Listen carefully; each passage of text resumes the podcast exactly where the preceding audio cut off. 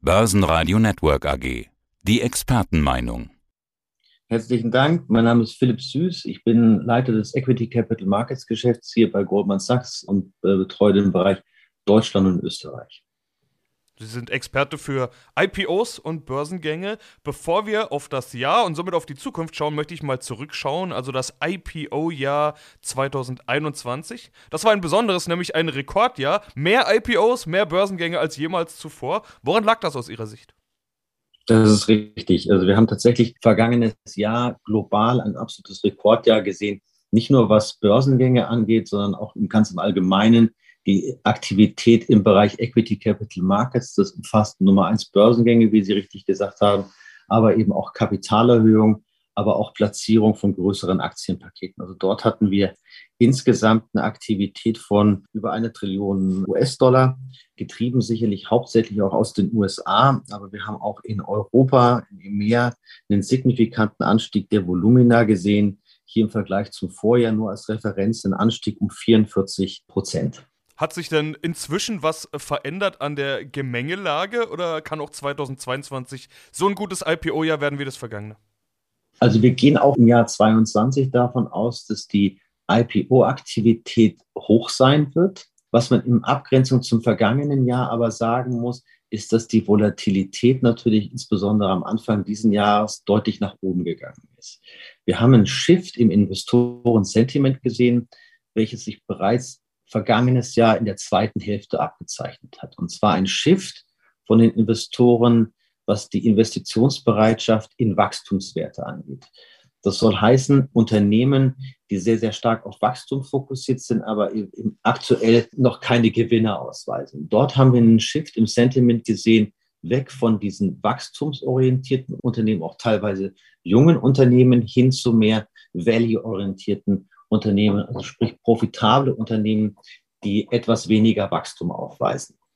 Diesen Trend sehen wir auch unverändert in diesem Jahr. Die Fenster aufgrund der erhöhten Volatilität, wo ein IPO möglich ist, da gehen wir davon aus, dass diese kürzer werden. Von daher ist eine sorgfältige Navigierung dieser Fenster dieses Jahr umso mehr entscheidend. Was sind denn überhaupt die Motive der Unternehmen, an die Börse zu gehen in Jahren wie 21, 22? Was sind die Motive für IPOs? Wir haben vergangenes Jahr drei Themenblöcke gesehen, in die ich das gerne einteilen würde. Das ist Nummer eins, ist es die Corporate Simplification. Das sind im Endeffekt von bereits gelisteten, in der Regel großen und etablierten Unternehmen entweder Subsidiary IPOs, so wie wir das gesehen haben im Fall von Vodafone, die ihre Towers-Sparte Vantage Towers an die Börse gebracht hat, aber eben auch Spin-offs, wie im Fall von Daimler, die dieses Trucks-Geschäft abgesponnen haben, Ende vergangenen Jahres im Dezember. Das ist der erste Trend, den wir gesehen haben. Den zweiten Trend ist sicherlich, und das haben wir in den vergangenen Jahren auch gesehen, ist die Aktivität von Private Equity Häusern, sprich Sponsoren, die zum Teil Portfolio Companies an die Börse gebracht haben. Hier vielleicht ein Beispiel war der IPO von SUSE vergangenes Jahr, wo der Private Equity Investor EQT ist. Das dritte, was wir gesehen haben, Thema ist das Unternehmen, die wachsen, profitabel sind oder kurz davor sind, profitabel zu sein, den Weg an die Börse zu suchen, um Kapital aufzunehmen, um ihre zukünftige Wachstumsstrategie voranzutreiben. Vielleicht dort zwei Beispiele. Einmal der Börsengang von About You, und ein anderes sehr prominentes Beispiel ist sicherlich der Börsengang von Auto 1, den wir vergangenes Jahr gesehen haben. Sprechen wir mal über die andere Seite, also die Investoren. Wo lag und liegt deren Interesse besonders? Also gibt es da Regionen oder Branchen, die besonders beliebt sind? Sehr, sehr gute Frage. Dort haben wir einen Trend gesehen, wie eingangs auch erwähnt, vergangenes Jahr im ersten Halbjahr ein sehr, sehr starker Fokus von Investoren und eine Bereitschaft, in Unternehmen zu investieren, die auch sehr, sehr stark auf Wachstum abgestellt sind und gegebenenfalls noch nicht profitabel sind.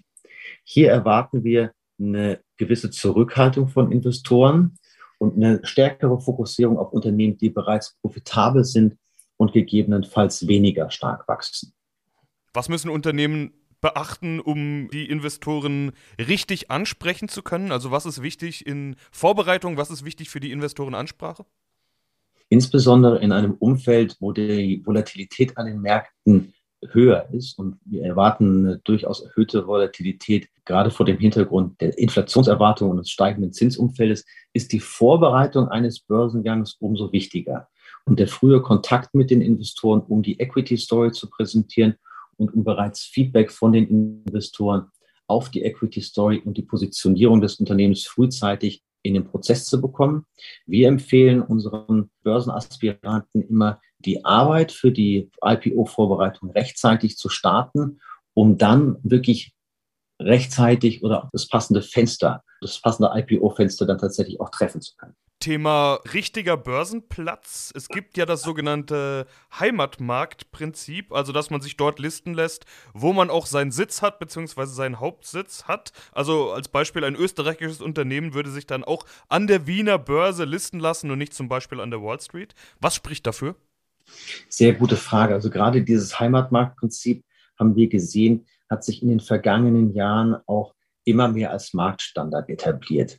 Es gibt ein paar Ausnahmen, wo es durchaus Sinn macht, vielleicht den Weg in die USA zu suchen. Da gibt es ein paar Sektoren, zum Beispiel Biotech, wo es in den USA eine ganz bestimmte Investorengruppe ist, die sehr, sehr spezialisiert ist, Investitionen eben in dem Biotech-Bereich und wo es durchaus Sinn macht, dort an die Börse zu gehen.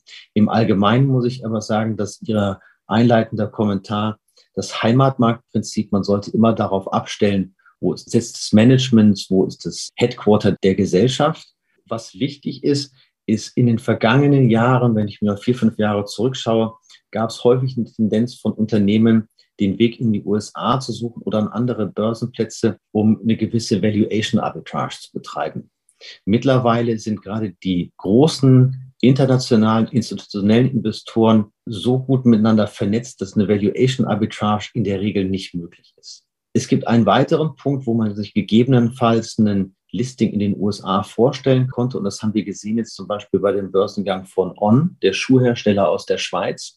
Die haben sich damals bewusst dafür entschieden, in die USA zu gehen, weil es natürlich einen klaren Peer in den USA gibt mit Nike. Und das war natürlich einer der Hauptgründe, warum ein Listing in den USA angestrebt wurde. Also zusammenfassend kann man sagen, wenn man in einem gewissen Sektor sich befindet, unter anderem zum Beispiel Biotech, wo es einen klaren Peer gibt, der in den USA gelistet ist, dann kann man sicherlich an ein Listing zum Beispiel in den USA denken. Aber ganz im Allgemeinen aufgrund der immer internationaler werdenden und der globalisierten Investorenlandschaft ist es eine der Hauptargumente, Thema Valuation Arbitrage nicht mehr schlagen. Und von daher spricht sehr, sehr vieles für das Heimatmarktprinzip.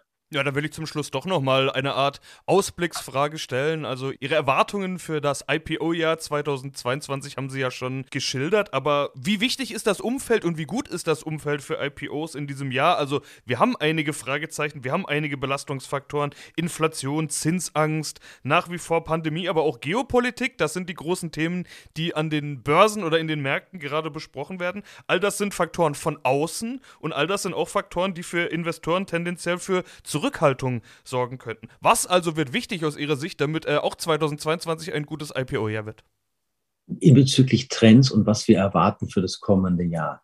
Wir sind nach wie vor der Meinung, dass aufgrund des vorteilhaften gesamtwirtschaftlichen Umfelds und des GDP-Wachstums, was wir unverändert erwarten, es immer noch Fenster für Börsengänge geben wird. Aber wie eingangs erwähnt, die Volatilität wird steigen, somit werden die Fenster, wo man an die Börse gehen kann, kleiner. Wir erwarten zudem, dass der Trend, den wir vergangenes Jahr gesehen haben in Bezug auf Corporate Simplifications, sprich die angesprochenen Spin-offs und möglichen Subsidiary-IPOs, weiterhin an Bedeutung gewinnen werden. Also das, da sehen wir ein unverändert starkes, eine starke Dynamik im Markt und auch eine Bereitschaft von Investoren, in solche Werte zu investieren, insbesondere eben vor dem Hintergrund der äh, Investoren mit dem höheren Fokus auf Value-Werte, sprich profitable Unternehmen, die vielleicht nicht ganz so stark wachsen.